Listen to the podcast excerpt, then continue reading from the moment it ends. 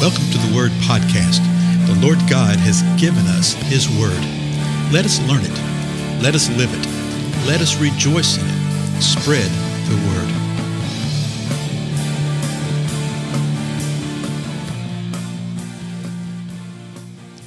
Blessings, everybody. This is Dale. Thank you so much for joining with me again on the Word Podcast.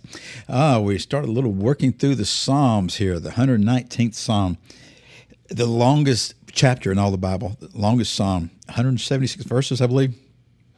And in a previous episode, we covered the first four verses. We're going to look at the first eight verses today.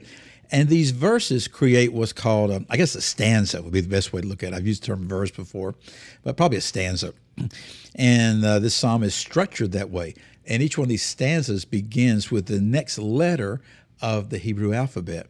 So this one actually begins with the letter Aleph. And if you look in your Bible, quite often it'll say Aleph, and you think, what is that? That's just like saying the letter A. Okay. So let me read these first four verses to remind us what we read, then we'll move on to the next four. It said this How blessed are those whose way is blameless, who walk in the law of the Lord. How blessed are those who observe his testimonies, who seek him with all their heart. They also do not do no unrighteousness. They walk in his ways. You have ordained your precepts that we should keep them diligently. Oh, that my ways may be established to keep your statutes. So that's verse 5 right there. and you hear the cry of the psalmist right here. So, what he said in these first four verses right here, which covered in the previous episode, is that a man is blessed when he does these things. The ones who's blessed is the one who walks in the law of the Lord, the Lord, who observes his testimony, who walks in his ways, who keeps the ways, the precepts of the Lord diligently, who keeps his statutes, who uh, looks upon his commandments and keeps his commandments. Okay, and who gives thanks. We'll see this later on here. The, all these things bring blessing upon those that do it. So that's the reason he comes here in verse five and just a little mini expl- explosion here. Oh, that my ways may be established to keep your statutes. So let me read these next four verses. We'll talk about it. Verse 6 Then I shall not be ashamed when I look upon all your commandments. I shall give thanks to you with uprightness of heart. When I learn your righteous judgment, I shall keep your statutes. Do not forsake me utterly. So that's the first eight verses of Psalm 119. And you notice in these last five verses right here, he he starts talking about himself personally. The psalmist does. I, I, I, I, I.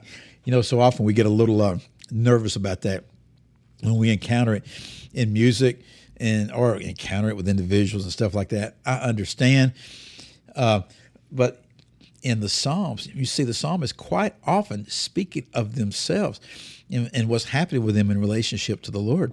So what does he say here? He says, "Man, I wish my I hope my ways are established. I want my ways to be established to keep your statutes." He talked about the law, talked about testimonies, talked about the way, talked about precepts. Now he's talking about statutes. Lord, I want my ways to be established to where I can keep those. Why? Well, verse 6 he tells us, Then I will not be ashamed when I look upon all your commandments. When I look upon your commandments, I won't be ashamed because I'm keeping your statutes, because my way is in your statutes. He referred to that in verse 3. He said, The ones who walk in his way, in the way of the Lord, will do no unrighteousness. So that's what the psalmist's desire is, and he's voicing that. So he just cries in verse 7 I shall give thanks to you with uprightness of heart. Well, what brings about the uprightness of heart. Well, somebody might say, well, everything we've been reading so far. Well, exactly. okay. yeah, that's very much what it is. But in this verse right here, in verse 7, he says, I'm going to give thanks to you with uprightness of heart when I learn your righteous judgment. See, when we learn the righteous judgments of the Lord, when we learn His commandments, when we learn His statutes, when we know His precepts and how to walk in His way, and when we know His testimonies and seek Him with all of our heart, and we walk in His law, then we will be blameless. That's what He said in the first verse. And we will give thanks to the Lord with uprightness of heart. Remember, I, uh, we started going through the psalm right here, coming out of an extended time of examining what the scripture says about not fearing not fearing. And I believe that this is one of the primary ways that we can live in faith and not live in fear. And that's by knowing the Word of God. And you start off with this 119th Psalm and see what it simply declares about the Lord, see what happens to us, see what we're to do, see what He's going to do, and it will empower us to live by faith and not by fear. So he says, I'm going to give thanks to you with uprightness of heart when I learn your righteous judgment. Then, verse 8, last verse for the day I shall keep your statutes, okay, I will keep them. Do not forsake me utterly. Well, that nearly sounds like a downer right there, huh? but it, it's really not. He's just crying to the Lord and said, Lord, don't forsake me. Don't forsake me in the midst of all this when I fail you and things happen. Don't forsake me. I'm going to keep your statutes. Now, does that mean that he's never going to fail at the statutes? We'll take a wild guess about that. No, we all do that. And again, we're not talking about, let me throw this in here too. We're not talking about this from a, a perspective of keeping the law of the old covenant you know, of going through and keeping every jot and tittle of that when we see the word, the law of the Lord, uh, the testimonies, the statutes, the precepts, the commandments, all these things. That's not what we're talking about.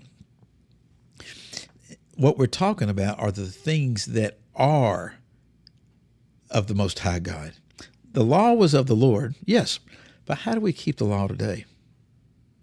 Those as believers under the new covenant, we keep the law in and through the Lord Jesus Christ.